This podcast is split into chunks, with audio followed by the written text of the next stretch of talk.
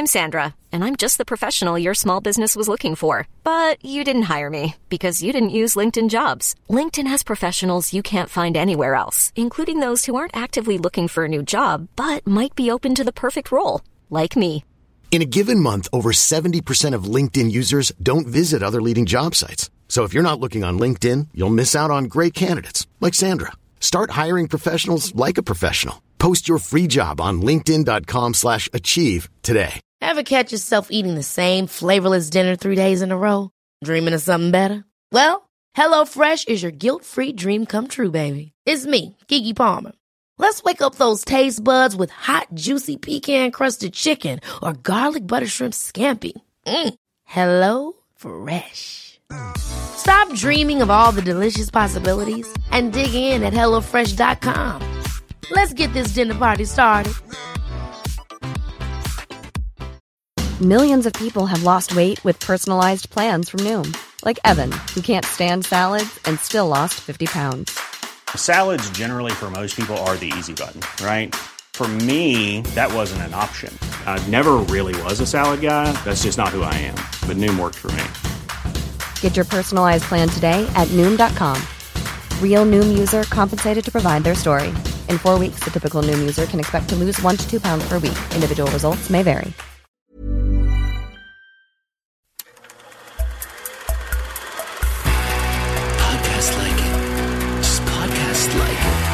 Podcast like it's 1999. Podcast like it. You want a podcast like it? Podcast like it's 1999. Podcast like it. Just podcast like it. Podcast like it's 1999. Podcast like it. You want a podcast like it? Hello and welcome to Podcast Like It's 1999, the podcast where we talk about the TV of 1999. Here from a sex ed class in 2019. I tend to trip over the ones that get me a little excited. Yeah. Welcome back to Freaky Fridays, guys. It's Freaky Fridays, our fifth Freaky Friday, and today we have with us Bart Nickerson, television writer, partner of Ashley Lyle, the guest from last week. Partner in many ways. But what he said, or so we heard, is that he's no one's sidekick. He is no one's sidekick. So he has kicked her out of the studio. Yeah, it's weird because, Ashley's been on like 15 times now, 14. And it's one of those things where it's like, I don't know why I said it, but as soon as I did, I knew it was true. Yeah. You know, it's just like sort of how my personality has formed over the years, a series of like leaps verbally that I just have to stand behind for the rest of my life. Fair. Yeah. Well, we do that too, but we record ourselves. Yeah. So and we don't edit. And we don't edit. I have so many contradictory opinions on this podcast that I guess I've absolutely contradicted myself. Yeah, I stand for nothing. It's great. Well, nothing matters. Trump is president. That is true. So here we are, episode 5, Tests and Breasts. On that note, let's go to a happier time when Reagan was president. Right? Yeah. I'm going to give a synopsis, just a real brief one of the episode. When Mr. Is it Kachevsky? It's Kachevsky. Okay, sorry. Threatens to force Daniel to repeat algebra for another year if he doesn't pass an upcoming test. Lindsay offers to help him study for it. Instead, Lindsay finds herself helping Daniel to cheat after Daniel manages to steal a test from the teacher's office, and he asks Lindsay to help him fill in the answers. Mr. Kachevsky, suspicious of Daniel's surprisingly high grade, accuses the duo of cheating. When Lindsay becomes unsure of what to do, Daniel tells her that they should deny everything. Sam begins sex education class, and Daniel tries to help Sam with questions as he's been by giving him a pornographic film. After viewing it, he's even more confused. Tests and Breasts was written by Bob Bickman and directed by Ken Quapis. Bob Nickerson, and directed by Ken Quapis. It aired on November 6th, 1999. Ken Quapis. No, I'm kidding. Quapis. Jesus Christ. Nickman is right, though. It's definitely not Bickman. All right, fine. All right. This was the episode that was supposed to be in the slot of, right? This is the fifth episode. Kim Kelly. This is the episode that aired instead of Kim Kelly. Right. Far more problematic than Kim Kelly. You would think. more obviously problematic. This is called Tests and Breasts, and it's about sex education. I mean, there's a lot going on in this episode. I mean, it is a serious, seriously layered, morally complex. It's true. Emotionally wrenching. I would say that, and I mentioned this a little bit to Bart before we got on mic, but you know, the idea of your first exposure to pornography when you're a teenage boy is a pretty important moment. And, you know, let's hold that thought for a second. Okay. I met Bart 5 minutes ago. Let's learn more about Bart. Let's learn a little more about Bart. Bart, where were you in 1999? 1999, I was in the greater Middletown, New Jersey area. Having heard the podcast, I was thinking about this, trying to locate exactly where I was. So I was either still living at home, or I might have been living in this apartment in Keansburg, New Jersey. Were you with Ashley at the time? No. Did you grow up together? We grew up near each other, but didn't know each other. Like from the same like general like Jersey Shore kind of area. Yeah. Cool. I guess is that the only question? Well, I mean, I guess the question is, you know, what sort of in '99? Do you remember any of the things that sort of hit you? Movies, TV, anything? Yeah, I mean, like, I guess it's weird because this show in particular, I definitely didn't watch. I watched very little television until sort of like, I guess like the early 2000s probably was where, you know, it was like Sopranos. The golden age. Yeah. And like this show was a big part of that. Like the DVDs, I think, were released in 2004. Yep. And that sounds right. Yeah. And so that's when I found it. So 99, I guess like, is this right? I think my like major cultural influence was probably like talk radio. Like I was just a big talk radio. Yeah. Like that is first. I mean, like I went to what talk radio shows? Because I'm from New York, so we had all the same radio shows. Yeah. So I mean, I guess it was like a mix. Let's see, like '90s would be like a Mike and the Mad Dog on a WFAN. All right, so we're best friends. Is like, what you're trying to tell me? Yeah, it's like sports talk. I also did go like. Do you remember? This was political. Bob Grant, the Bob Grant show. No, I don't. Oh my God! Like it was just. I don't even know why I was like listening. Like I think just like there was like something about like the theater of him like in particular. Like he was just so hostile, and it was just like the utter disdain that he had for like people that called his show was like just I don't want to say I liked it, but I couldn't stop like watching it. Did you ever call in? Listening to it. No. I called into Mike and the Mad Dog. Oh, really? How did that go? Not once. Yes. Well, you know, I mean, not to get too deep into WFAN, but for Phil's benefit, right? I called. I mean, and I assume for the listeners, but I will talk about this. Come out on this podcast every once in a while to make me realize what a psycho I was, because like nobody else called the radio stations. I did. So I would call the overnight a lot. So I called Joe Benigno on the overnight. Bob Shoesen on the overnight. Yeah. Like. Don LaGreca on the overnight. Right. Yeah. There was something about the Schmooze's cadence that I like. It was just because like I should just fall asleep listening to that all the time, I was just like, I love how this guy talks. He's like, you know what he's a lot like. Bring it back to this. It's like if Neil grew up and became a sports talk radio. He's got that weird. He's got confidence in how much of a singular individual he is. Right. Steve. I don't know. I don't remember. It was like some Jewish name, and they called him the Schmooze, and he had a real the Schmooze, right? Yeah. He had a real like kind of laconic tone, and he didn't have big opinions, but he was very confident in his opinions. And it was wonderful. I love.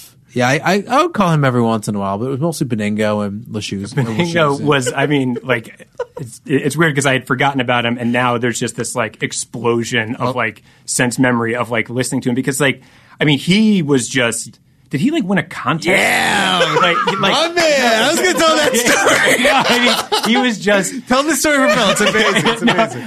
No, I mean, he was just, like – he was the quintessential fan. And like a loudmouth New Yorker. Yeah, and just, like – like you hear me right now? Yeah.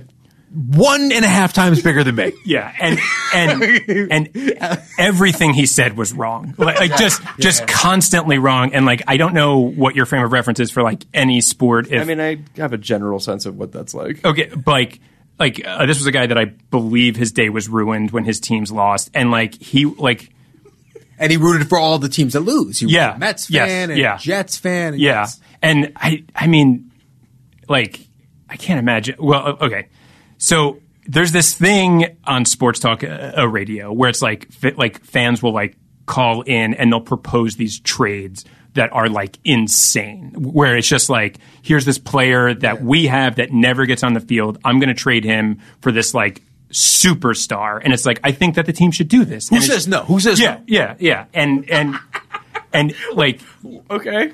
But and so to what end? It's just they're just pitching like fantasy pitches? Well, listen to what happened with Benigno.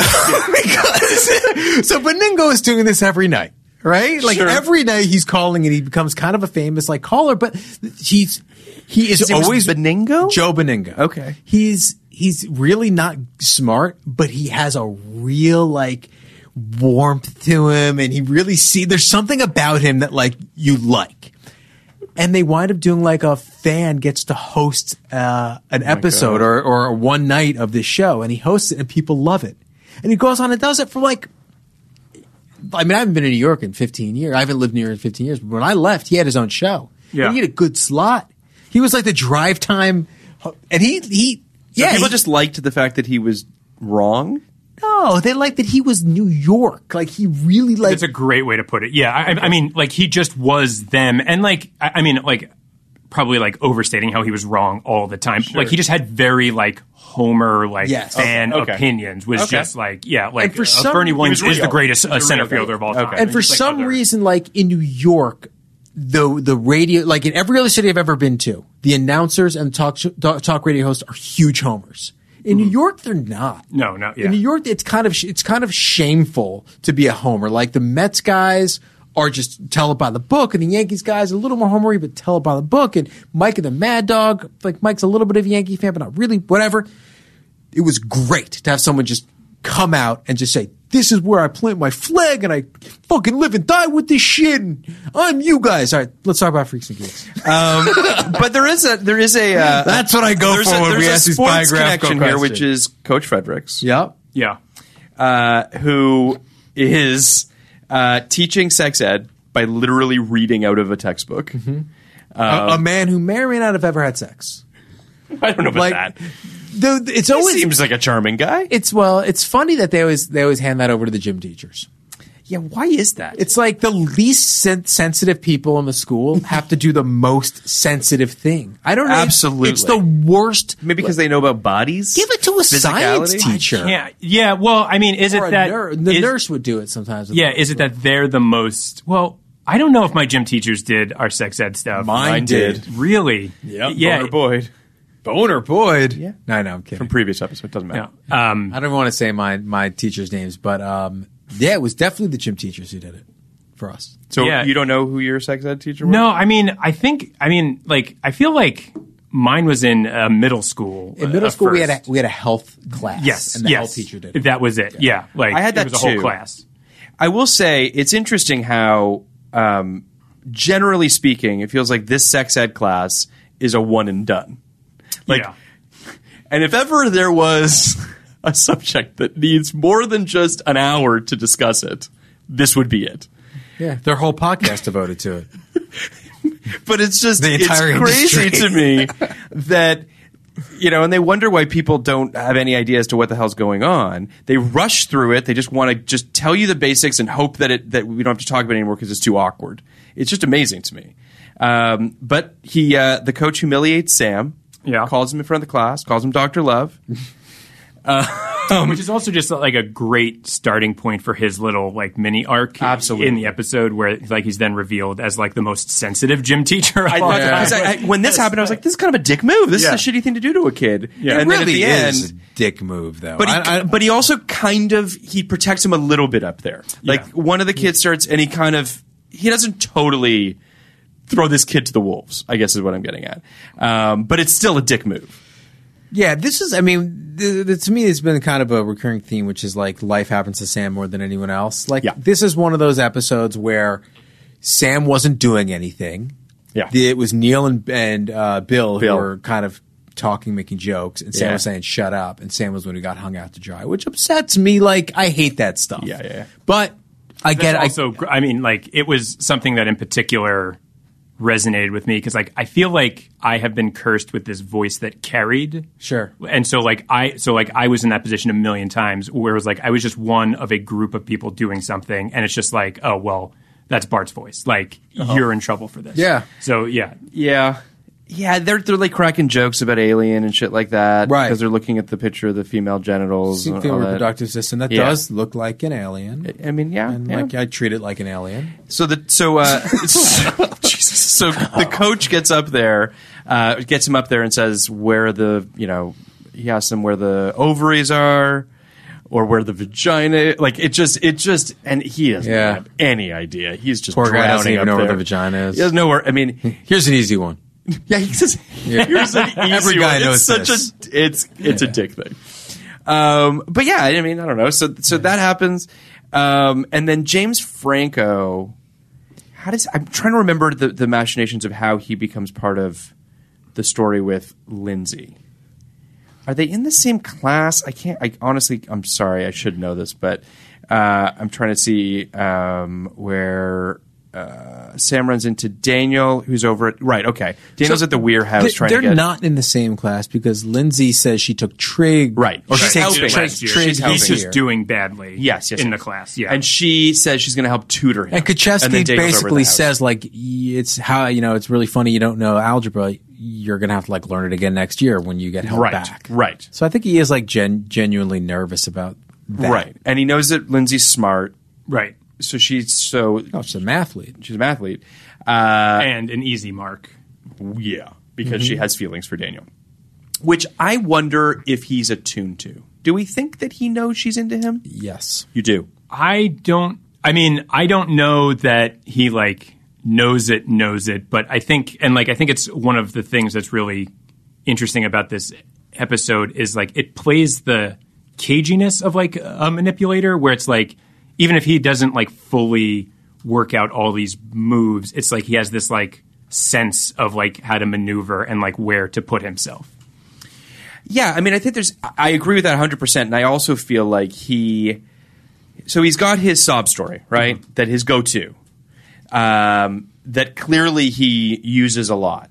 And he uses it on Lindsay, not because I think he thinks she's into him, but because he knows it works. Like, I don't know that he's even cognizant totally of the fact that she likes him. Oh, yeah. No. Yeah, I mean, I think that's correct, but I think that part of – I mean, I don't know if this is, you know – all there, but like just as like a general point with like characters that he is sort of like invoking, like I think it's that he just is getting like the feedback of this is a person who will do what I want. He's not thinking about of like where that's coming from. It just is. Yeah, I think that's true. Yeah. Yeah. I agree. Yeah. I think over the course of the first 5 episodes, his actions do kind of portray someone who doesn't quite realize what his little gestures mean for her. That I 100% agree with. And also, I mean, one thing that is interesting about his performance in this episode is also that, I mean, it's the most like grounded thing, like, because over the first 4, like I had this theory that either he made the choice or like a director came up to him and was like, okay, your character knows you're in a TV show, but you're the only one that knows. Like everything is like thrown away or played behind, and he's like so squinty and odd. It's just like, what is? I mean, and like, I mean, there's a lot of that in the show. Over the first couple, is like, it's just that weird thing of like, I love this, but I don't know why anyone else does. Like it's like some of the performances are so strange, but in a great way. And, like, I mean, I'm glad that other people like it, but Seth Rogen, like, what a weird delivery. and it's the best, but it's like, yeah. I mean, it's like, what is happening? Can we talk about that thing you just said that I've felt my entire life and I've never been able to express like that? I love this, but I don't know why anyone else would. Yeah. That's almost every movie I like. Right. Like love, right? Even up to like John Malkovich. It's like, I cannot believe other people are seeing what I'm seeing in this. Right. Like, this is like having puppetry be a major part of this, like that's for me, but not for you motherfuckers. Like you can't possibly be as tickled by this as I am. Yeah. But everyone is. That's what we were talking about with David to some extent. We were talking about like how important specificity is and how universality is actually kind of born out of specificity, not born out of generalizations. Right. And the specificity of Seth Rogen's character, it's way more important, I think, when writing a character to have that character be modeled after one person you've met in your life. Sure. As opposed to have them be kind of like 50 people you've met. Right, yeah. You know? Yeah, it's also in the casting, though, because you said it best, like, there's something strange about Seth Rogen's delivery.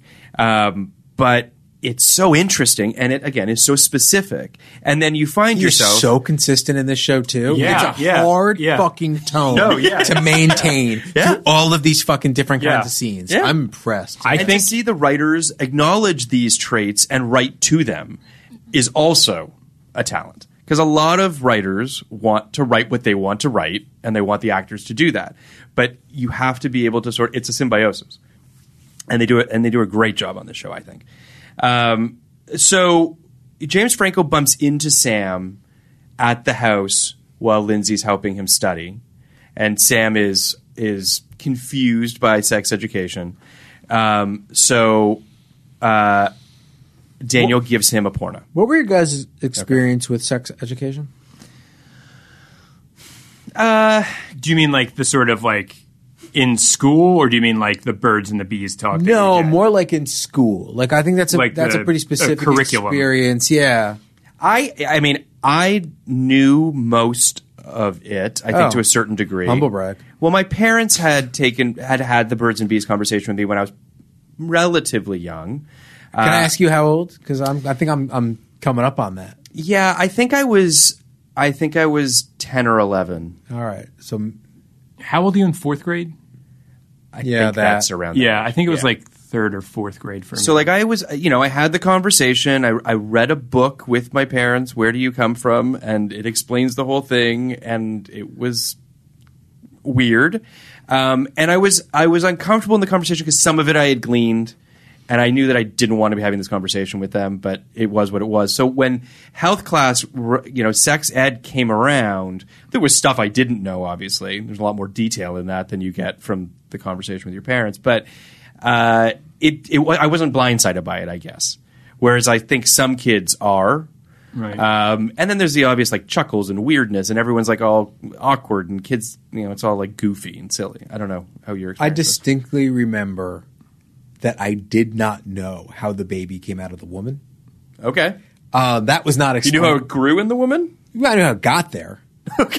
Because I always assumed that – I always assumed that some part of the man had to get inside of the woman. Sure. Right? And I didn't know how that happened. But when my dad explained it to me, I'm like, oh, that makes perfect sense.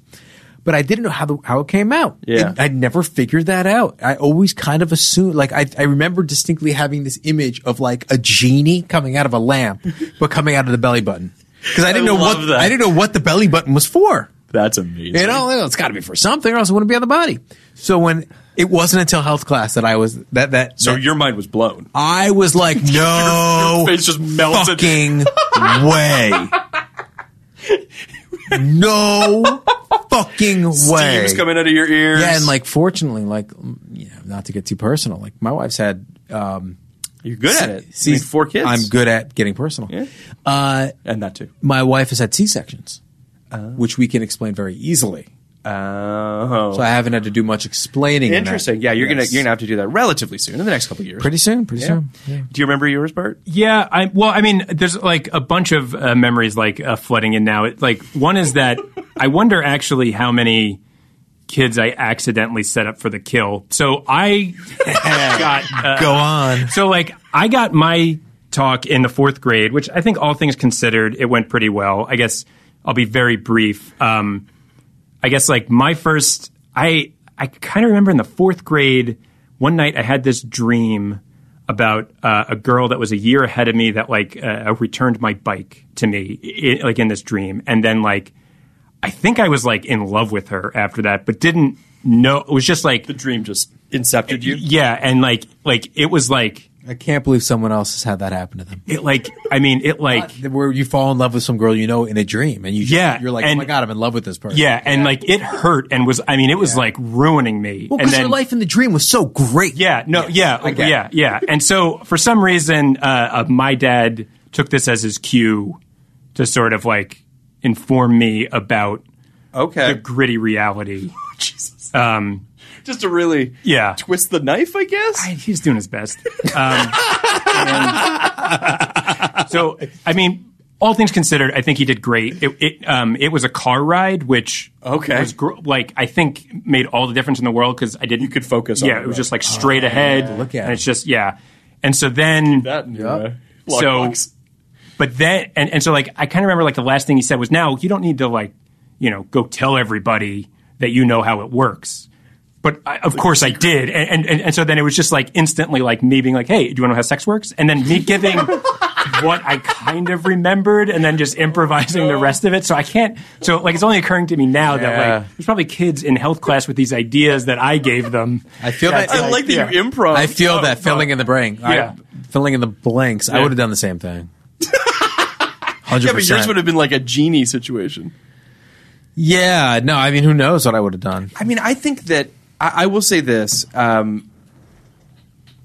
My parents on both sides, because my parents were separated when I was quite young, were both pretty open about stuff. You know, my mom showed me movies, you know, R-rated movies when I was a kid and like not in a bad way, but like she just was like whatever. So that kind of devil-may-care attitude toward sex might have made all of this stuff less kind of – weird for me, I guess, on some level.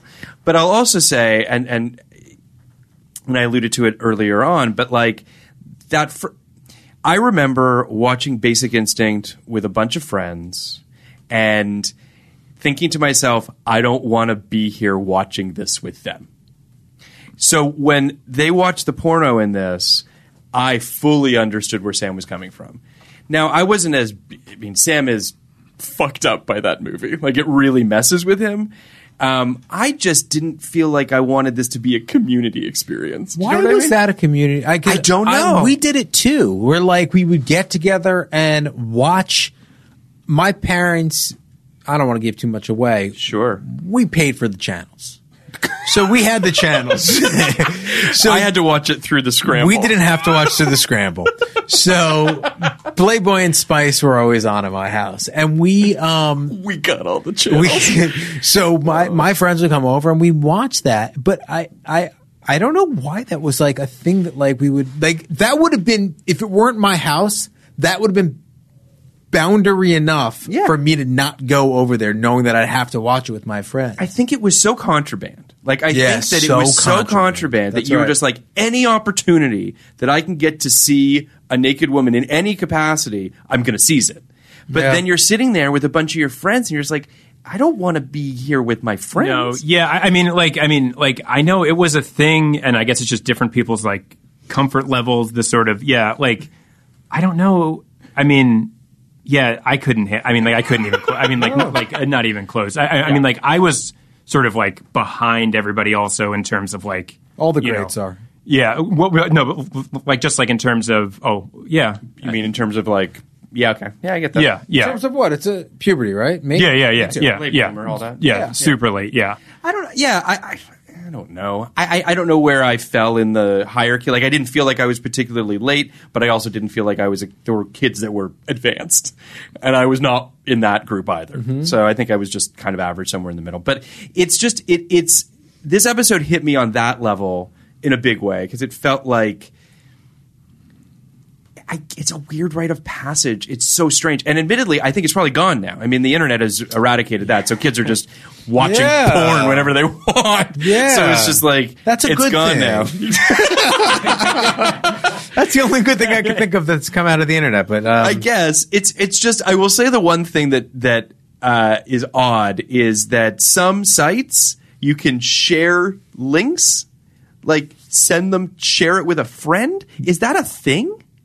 I don't understand it. Wouldn't know. I don't know. Don't watch porn. It doesn't matter. Long story short, this did sort of tap into an interesting teenage boy thing, which also makes me think about the fact that this show is primarily written by men. In fact, I don't know if they had any. They had two female writers. Two female writers. One female director from. So this felt very boys. Yeah, two female writers: Patty Lynn, Rebecca Kirshner, who. Is that name sounds familiar? Yeah, she did. Was it Gossip Girl? 90210 reboot. Right. And actually, she's done a lot of good stuff. She did Buffy. She did a lot of Gilmore Girls. But yeah, the 90210 reboot she created. Well, there you go.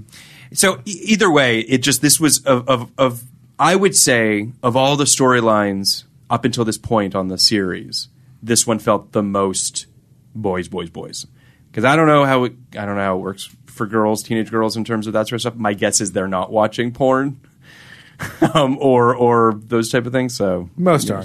The other interesting thing from a contraband standpoint is the lengths you have to go to watch a reel-to-reel film. Yes, it really speaks to just what men. Boys are willing to do to watch naked women. The lengths they'll go to. It's crazy. I mean, the idea in the Boogie Nights days, they're literally going to theaters. Yeah. Come on. Which is crazy. I guess it happened. I also, and I mentioned this on our, when we talked about it a little bit on the pilot, but that bag that Daniel gives him the porno in is the grossest bag. You're like, nothing good is in this bag. Right. But it's amazing. Even just the way he says, don't open it here. You're just like, what is in this bag? It's amazing. I also kind of love how naive Lindsay is about Daniel. About this idea that Daniel's on the up and up. Right. And that, she's going to help him a little bit. And then she's going to send him, it's just training wheels. She's going to send him on his way and everything's going to be fine. Which I think does speak to the arc within this episode and the disillusionment in his character kind of moving forward. I think you see her pivot towards Nick. Hey, it's Danny Pellegrino from Everything Iconic. Ready to upgrade your style game without blowing your budget? Check out Quince. They've got all the good stuff, shirts and polos, activewear, and fine leather goods, all at 50 to 80% less than other high-end brands. And the best part? They're all about safe, ethical, and responsible manufacturing. Get that luxury vibe without the luxury price tag. Hit up quince.com/upgrade for free shipping and 365-day returns on your next order. That's quince.com/upgrade. Hold up. What was that? Boring. No flavor. That was as bad as those leftovers you ate all week. Keke Palmer here. And it's time to say hello to something fresh and guilt-free. HelloFresh. Jazz up dinner with pecan-crusted chicken or garlic butter shrimp scampi. Now that's music to my mouth. HelloFresh. Let's get this dinner party started. Discover all the delicious possibilities at HelloFresh.com. Shortly thereafter. Oh, interesting. Yeah. Because it does feel like you don't hate the guy, but at the end of the episode. You don't trust the guy. You don't trust him anymore, and she's laughing at track 3. Yeah. No, I mean, yeah. I mean, and it's definitely, I guess, clearly a big moment for her character. And just, a quick question is, that laugh that she had, that looked like it just happened. I mean, I don't know what the end of the episode could have been. So, I'm sure that, the laugh was scripted. But it did have, the sort of, propulsive feel of just, she started laughing. And then, because there's, a saliva spit take in it, which is perfect. She's an incredible laugh. We talked about that in the... She's one of the great on-camera laughers. It is just... it is just such an insanely perfect... I feel like there is, something deep in my DNA about how I feel about the world that is like perfectly summed up in that scene where it's like, you know, the math teacher, the Vietnam vet who has seen the most. I mean, he knows what's happening from word go. Yeah. And it's just like, but then he has to like make up this lie in order that like sort of taints the entire thing, and the like naive dreamer of, and it all comes crashing together. And it's parents, like, the parents in the background. Yeah. And it's like, what the fuck do you do? So you don't do anything. You just spit on yourself and laugh hysterically. Like it's all that's. And then Dano being like, be cool, man, be cool. So perfect. Franco, there's something about Franco's performance in the shop, like the when he delivers that track, really well acted. It's so good because it's just on that little razor's edge between believable and not believable. Between is he like putting it on or not putting it on? I mean, and like, I'm sorry, Bart, just to like, it's so good that it makes you think like, okay, is he just a really bad actor delivering a sincere monologue, or is he a really good actor delivering an insincere monologue? It's the latter, which is like incredible. It's amazing. Yeah, no, I mean, like that for me is the James Franco question. It's because I mean, like, I mean, overarching question of his career. and like especially in this because like I mean, like it's not a human performance like at any on any level, but it is insanely captivating. And so, like, it's just it's walking this razor's edge. Truth is, as I was watching it, I was thinking to myself, like, "Fuck, this guy's really good." You got to give him credit for it. Like, that's hard.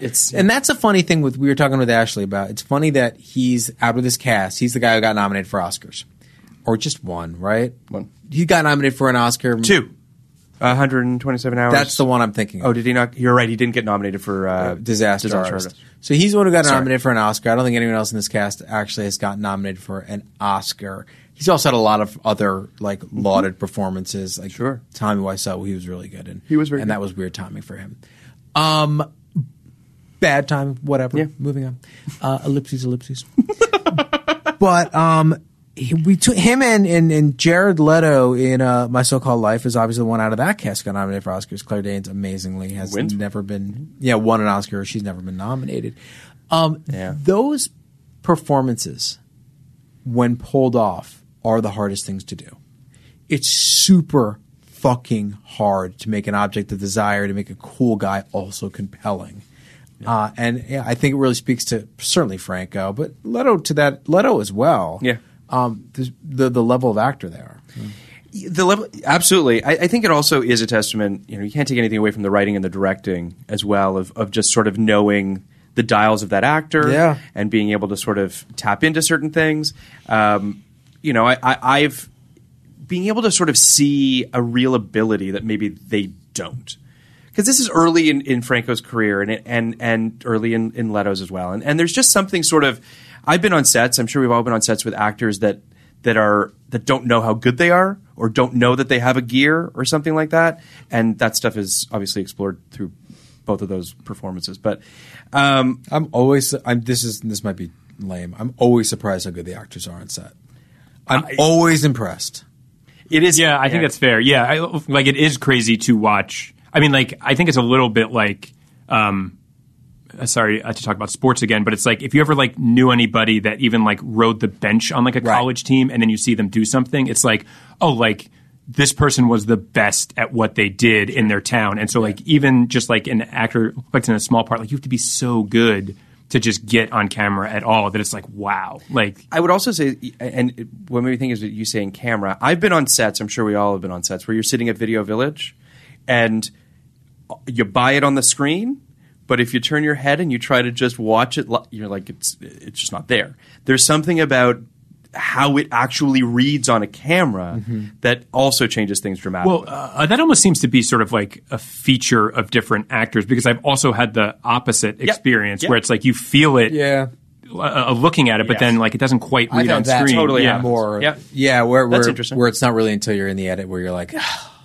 we didn't get it. I think that – so one of the things that I love, and you alluded to a little bit, is how much the porno fucked up Sam so much that Mr. or Coach Fredericks recognizes Biff, recognizes that something's up, and sort of takes him aside, and they have one of the best scenes, I think, on this show, which is you don't hear what they're saying, but you know that he's making him feel better about sex. And in truth, like what was actually happening is Thomas Wilson was telling him a whole bunch of dirty jokes. And all that laughter is real. And it's a 14-year-old kid, you know, and a 40-year-old man. And he's just telling him a whole bunch of like inappropriate things, and he's just loving everything about it. And you feel it. It's just great. Let's talk about that scene. Yeah. That scene does not get written or shot today. The scene with the never. You can't. And I'm not saying I'm not like casting aspersions on what happened. Mm-hmm. You can't get that scene past the writer's room anymore. I just think that the moment you say 40-year-old gym teacher, 14-year-old student in a room alone, sure. You move on. Sure. And it's even – and so watching now, Thomas Wilson's knees are really close to Sam's knees. He's wearing shorts. He closes the door. He's about to talk to him about sex. Oh, that's interesting. It's super hard to divorce yourself from a 2019 mindset. You're not even getting into a 1999 mindset. You're getting into a 1980 mindset. And I'm with you. Like, I'm with you. Like, I do believe in a world where the great majority of people in that situation are good people and genuinely want to help children, like, understand their bodies and understand how to be confident, whatever. But it is a little bit of a weird scene for me now. Like, I'll tell you what, if my son came home and said, me and gym teacher, this is 7 years, sat in his office for an hour and he told me about sex, is there a parent who wouldn't call the school at that point? Like, is there a parent who wouldn't call the school? I guess it didn't occur to me. And I don't mean to say that what you're saying is absolutely accurate. I wonder if it's that you're a parent. Yeah. Maybe. Because and that's not to say that, now that you're saying it, I'm like, yeah, no, but that's fucking weird. But it's not even that I'm sitting here and saying anything that happened was inappropriate. Yeah, no, I know. Like, I'm a pretty trusting guy, and like, if Thomas Wilson was my kid's gym teacher and I had met him and he said, look, he had some questions, and I told him the answers, and that's my job as a teacher, I would move past it. But so many parents would not. No, I get that. I get that. Yeah, no, yeah. And I mean, as not a parent also, like, that didn't even occur to me. And so it just proves that, like, kids ruin everything. But you can't just obvious takeaway. Yeah. You don't even know that happened. I also really enjoyed Mr. Rosso's story about the friend. I think Mr. Rosso, we haven't spoken about him once this podcast. Really? In a little depth. Maybe now it's the time. We can do it. Yeah, I was afraid because I was like, all I'm coming in here with is Rosso. Oh, let's talk. And let's unpack Rosso. Yeah. Let's do it. I mean, I love the story. Basically, the story he tells is how he narked on his friend, essentially, and he beat the crap out of him. No, he didn't narc on his friend, right? He just stopped helping him cheat. Oh, well, okay. And then got the shit. Yeah.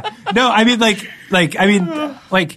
I guess upon a rewatch, the two characters that just are really like popping from here, Rosso and Millie, where I'm sure. Just like, these are two people who know who they are and are trying to like meet the world on its terms, and they're trying to be happy. Yeah. Like, as where like the rest of these characters are like, world, make me happy. Like, I want stuff. They're like, I'm going to bring the nice things to the world. I would say Harris is also kind of gets it. He's got his path. I think like Harris is kind of an obvious hero of this show. And there are a few other like obvious heroes of this show. Sure. I think even like Joe Flaherty's kind of an obvious hero of this show. I always felt like people looked at Rosso's character and they're like, that's kind of a wet blanket, like the long hair thing. Like, we've seen. Great. No, he is so fucking good and funny and real, and like the line he walks between "I'm your buddy, I'm the boss." It's proto Michael Scott. Yeah. You know, like, I think there's something fucking awesome about this character. Totally. That's not just like, I always got the sense that people were like, the show would be like a pure 100 if Rosso wasn't in it. No way, dude. Rosso makes it 100. I think Rosso makes it 101. Yeah. And I think, you know what I think part of it is? This is such a stupid Bill Simmons-y fucking theory. that his nickname is Gruber? Oh, that's right. On the real life nickname, they throw a nickname in there, and it's just I don't even know. Because then I feel like I'm like on the outside of an inside joke, and I don't like that. He's great. He feels really genuine. He does feel like a guy who's actually really trying to connect with these kids. The actor's amazing. Yeah, he does a commentary on this. Oh, really? Episode on the DVD. It's him, the math teacher, and the gym teacher do like a commentary in character. Oh my god! I have to go home and listen to that. Yeah, ASAP. Which was also just like a really funny. Like fun, weird thing because like for some reason.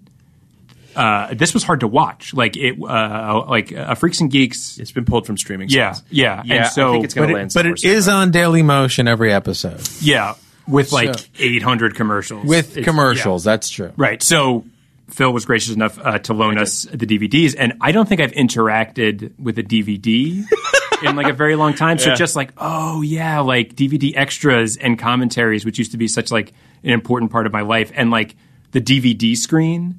Like just all like again like all this like menus like just this like a sense memory of like God like those things used to end up just like on in my house for an hour 2 hours and it's just like why am I being driven insane? Oh, because I've been listening to the same 8 notes and like 2 drops of dialogue for 2.5 hours. The Veronica Mars DVD screen. It doesn't have the theme song. It doesn't have a long time ago. It has a different theme that I've listened to 100 hours of my life. Right, yeah. I remember, and it might have been in 99 or probably in 2000. I'm not sure. I was watching the Fight Club DVD. Nice. And I fell asleep, and it went to the menu. And I don't even remember the menu for the Fight Club, but it was the Tyler Durden laugh. It was just like, ha!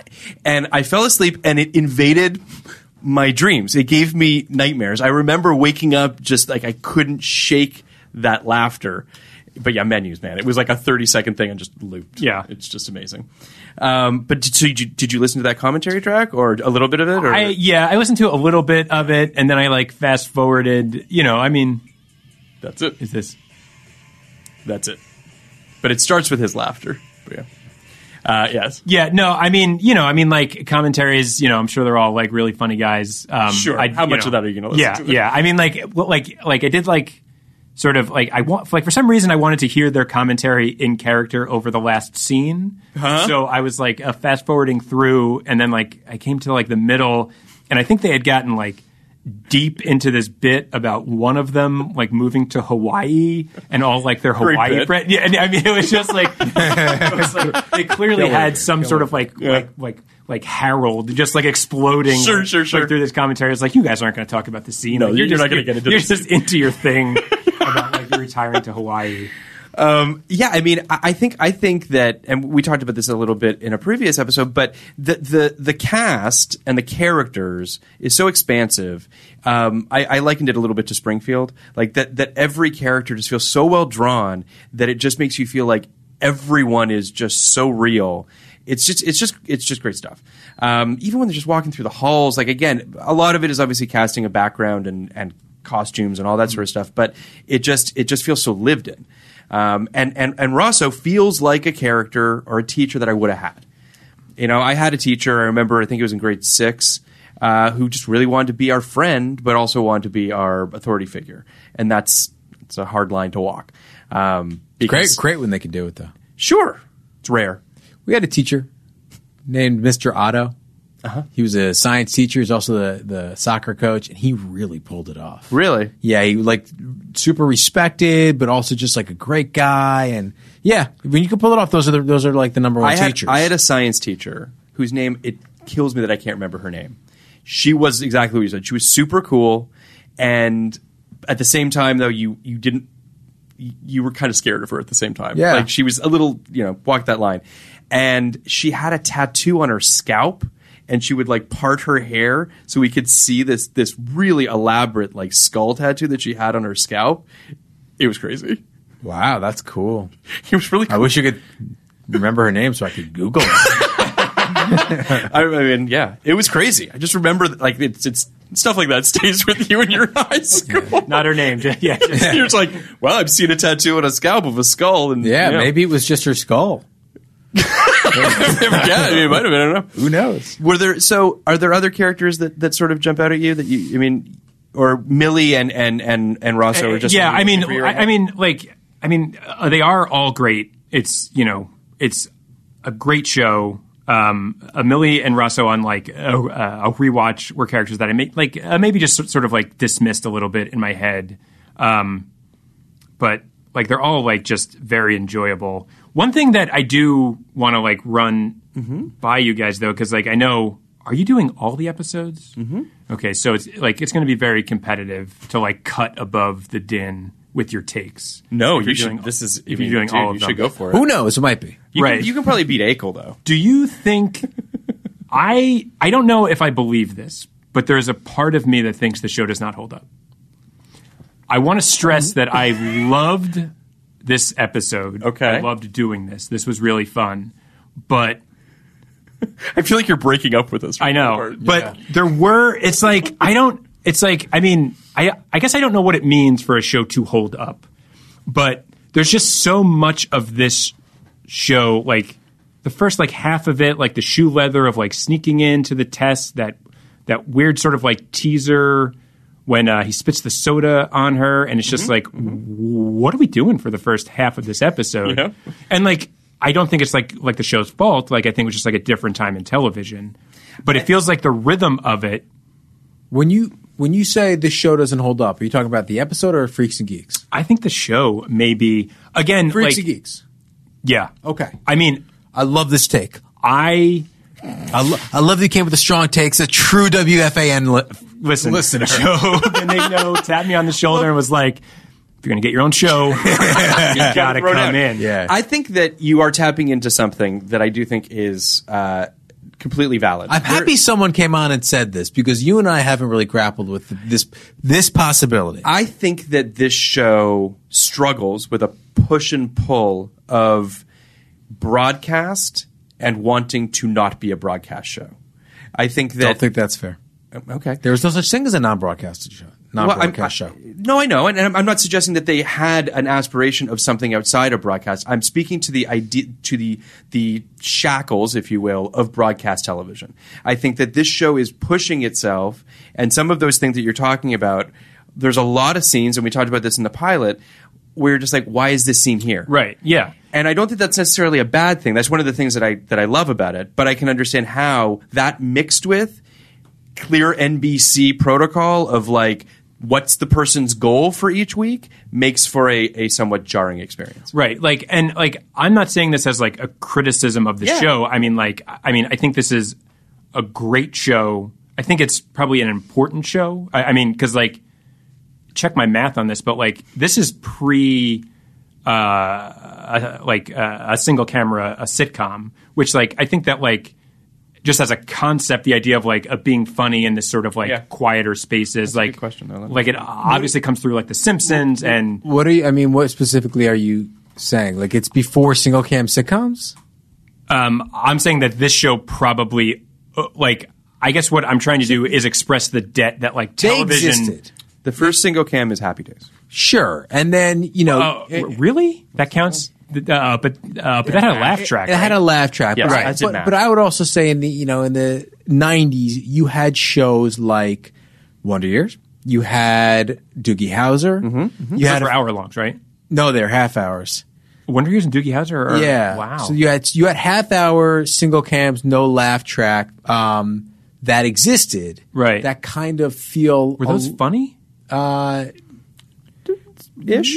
Wonder Years was funny. Doogie was supposed to be funny-ish, but Doogie, Doogie was Bochco. So it had that kind of Bochco vibe, right? Where like there were stakes every episode, right? But they kind of existed, these single cams. This is Freaks and Geeks is a different animal for sure. Ally McBeal was on the air at this point too, which again is a different animal than I think. Yeah. Every show that's ever been on TV, as is this. The one thing I think we have kind of put out here in the last few episodes is nothing like this kind of preceded it, with the exception maybe of My So-Called Life, but like very, very much on paper. And there's been nothing since that really is like this, with the possible exception of Undeclared, which really shouldn't count. So yeah, it's. I mean, I think that it's. I think what you're saying is absolutely valid, and I'm not suggesting that it isn't. I think that the show is weird. It is a weird animal. I love the weirdness of it. I think that's what makes it such a rare snowflake of a television show. But I also do find myself sometimes kind of getting my hackles up a little bit about, you know, if it's forcing a certain plot line to go a certain way, or looking for a pat ending or a bow on certain things that I don't necessarily think it needs to have. You know, we talked a little bit with David Isaacson about sort of the weird kind of esoteric endings that a lot of these shows have, where an episode just ends and you're just like, okay, that's kind of jarring and strange. I think it's a show that was pushing boundaries. I think it was clear pretty early on that NBC didn't have any faith in it, so they just sort of counted every day as a gift, right? Yeah, and they, you know, in particular, you know, you had the ambiguous genitalia, which that when Ken starts dates a girl with ambiguous genitalia at one point. Mm-hmm. You know, in a certain way, they were thumbing their nose at the network and saying like, we're going to do whatever the fuck we want, which makes for a messy show. I don't necessarily know that that's a ding against it from my personal perspective, but I can understand how it might be for some. I think that, you know, kind of going back to Bart's point about this is for me, this isn't for anybody else type thing. Yeah. This show, to me, is very the opposite of flashy. Sure. If what's the word? Like it's subtle. No, I don't mean subtle, because that's it is subtle, but that's not really what I'm getting at. Like most shows that pop and that kind of remain in the public consciousness are flashy in one way or another. Like we were talking to David about Pen 15. Pen 15's a flashy show. Pen 15 is a big fucking noisy gimmick. Yeah. Yeah. You know, I think like an Arrested Development's a flashy show. Breaking Bad, Sopranos, most major shows in kind of our collective memory are pretty flashy. This show is not. Mm-hmm. The only flashy thing about this to me in the moment is the period, because you hadn't really done period in the 80s at that time. And in retrospect, it's the cast, obviously. So to that end, it is kind of hard for me to reconcile its outsized place in our collective memory with the fact that these are pretty middle-of-the-road stories expertly told, if that makes sense, you know? Yeah. I mean, well, yes. I mean, it's a low-stakes show. And I think the Wonder Years – and it doesn't have to be. Like, you know, we love – Glee and Friday Night Lights, which are like low-stakes shows, except they're not. They're presented as very high-stakes shows, and I've always loved that about high school shows, that you know, every day is feels like the end of the world. Yeah. Every day could be the end of your life, right?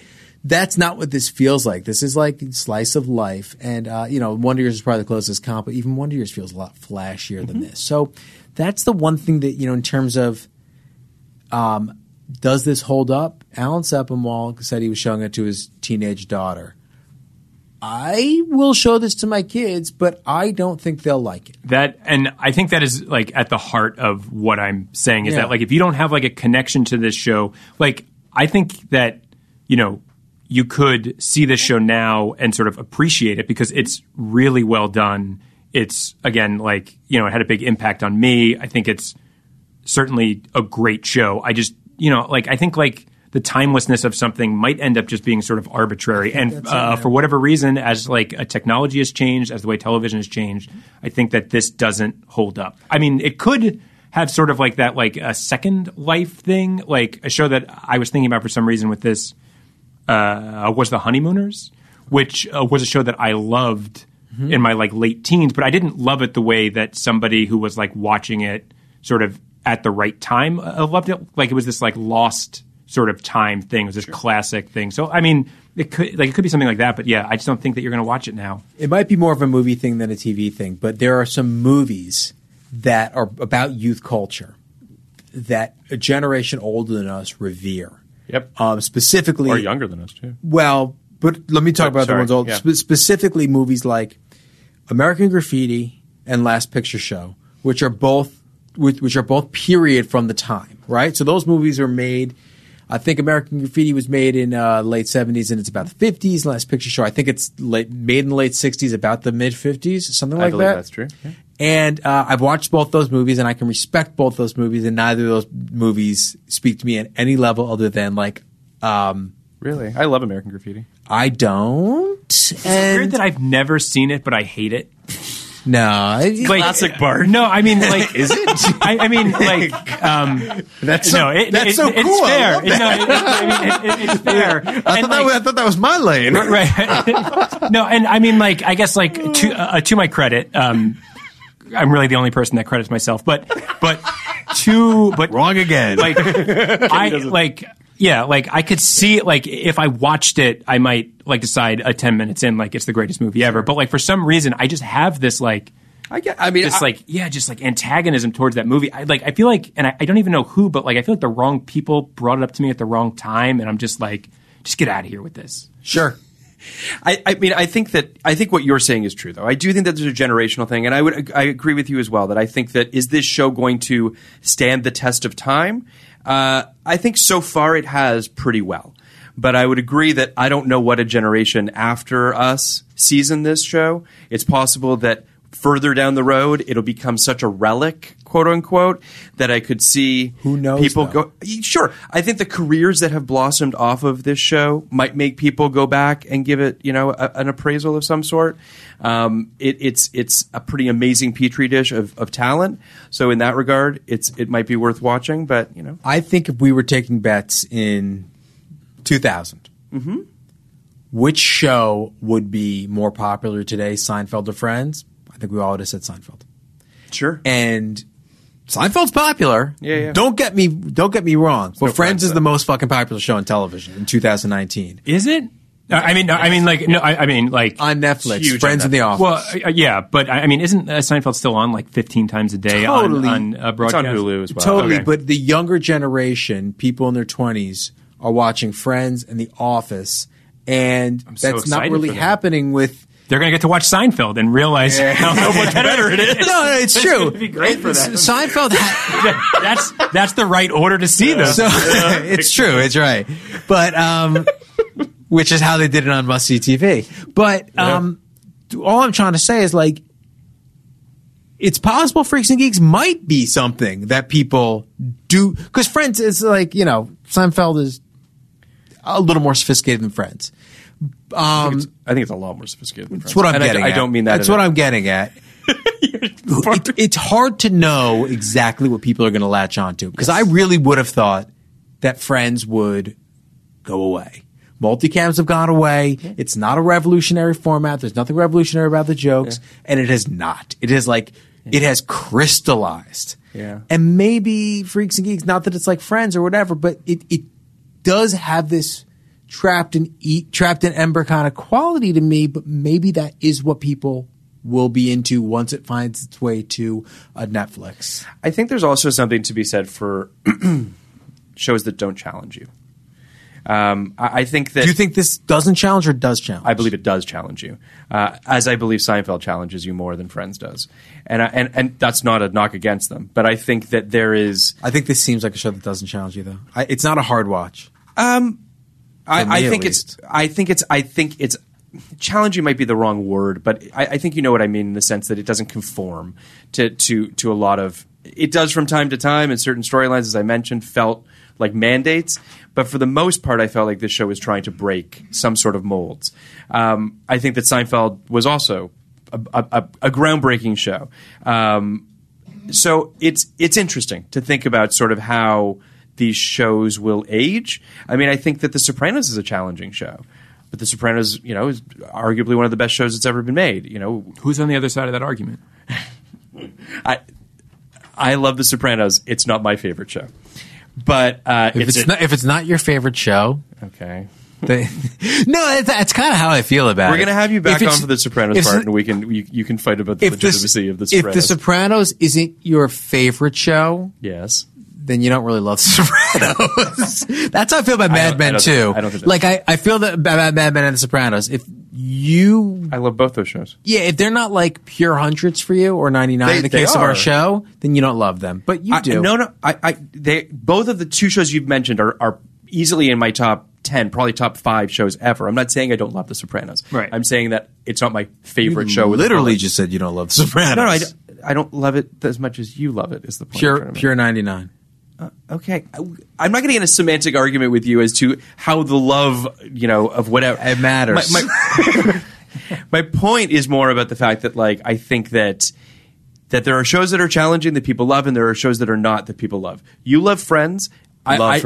I think Friends is a great show. I understand why that show goes down so easy. I understand why people watch it every night on TBS or whatever or watch it on Netflix. I understand it. But I also understand someone that just doesn't want that in their life. I think this show is it's on a pedestal because it was short-lived, because it only had 18 episodes, because of the tremendous cast and crew and people that were involved in it.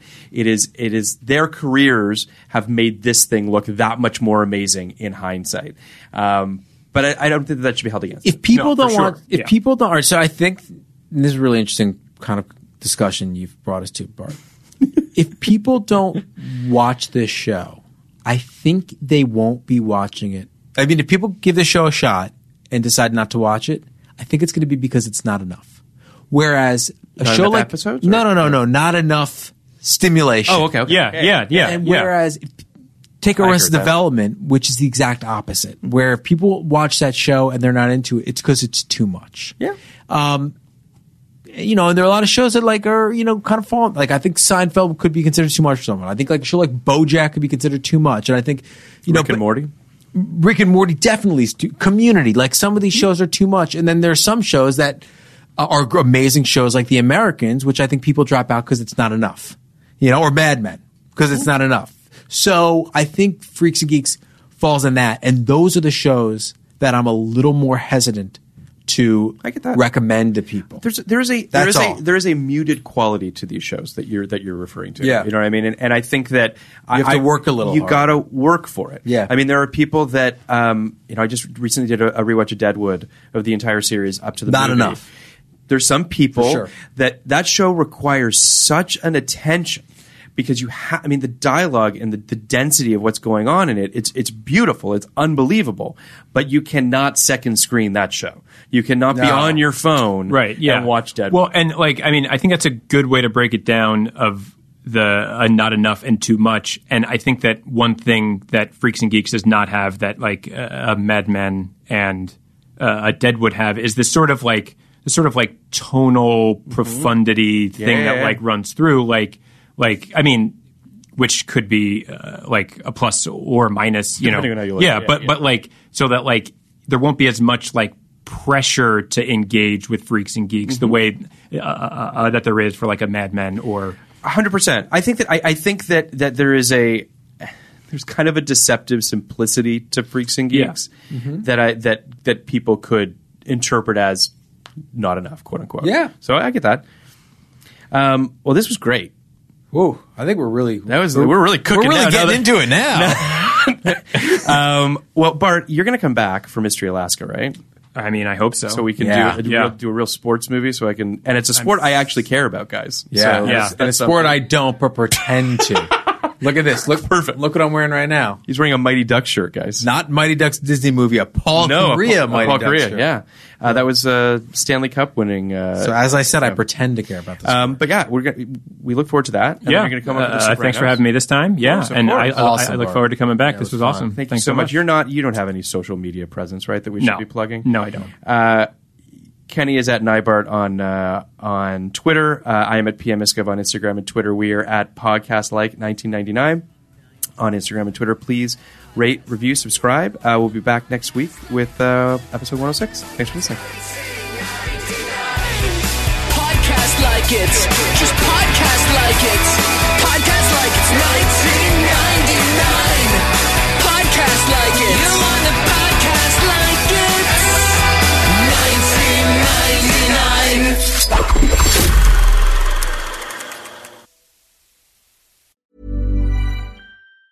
Planning for your next trip? Elevate your travel style with Quince. Quince has all the jet-setting essentials you'll want for your next getaway, like European linen, premium luggage options, buttery soft Italian leather bags, and so much more. And it's all priced at 50 to 80% less than similar brands. Plus, Quince only works with factories that use safe and ethical manufacturing practices. Pack your bags with high-quality essentials you'll be wearing for vacations to come with Quince. Go to quince.com/trip for free shipping and 365-day returns. Ever catch yourself eating the same flavorless dinner 3 days in a row? Dreaming of something better? Well, HelloFresh is your guilt-free dream come true, baby. It's me, Keke Palmer. Let's wake up those taste buds with hot, juicy pecan-crusted chicken or garlic butter shrimp scampi. HelloFresh. Stop dreaming of all the delicious possibilities and dig in at HelloFresh.com. Let's get this dinner party started. Planning for your next trip? Elevate your travel style with Quince. Quince has all the jet-setting essentials you'll want for your next getaway, like European linen, premium luggage options, buttery soft Italian leather bags, and so much more. And is all priced at 50 to 80% less than similar brands. Plus, Quince only works with factories that use safe and ethical manufacturing practices. Pack your bags with high-quality essentials you'll be wearing for vacations to come with Quince. Go to quince.com/pack for free shipping and 365-day returns.